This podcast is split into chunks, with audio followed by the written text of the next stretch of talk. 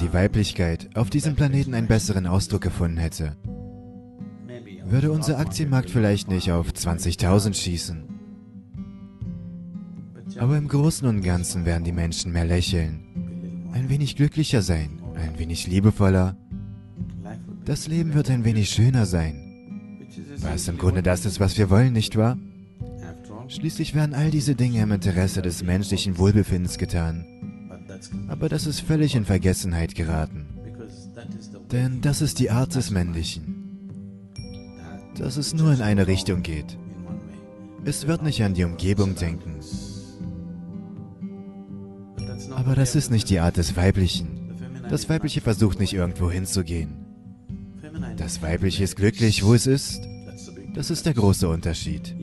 Wenn diese beiden Dinge im Gleichgewicht sind, dann können wir irgendwo hingehen und auch genießen, wo wir sind. Das ist es, was in der Welt passieren muss.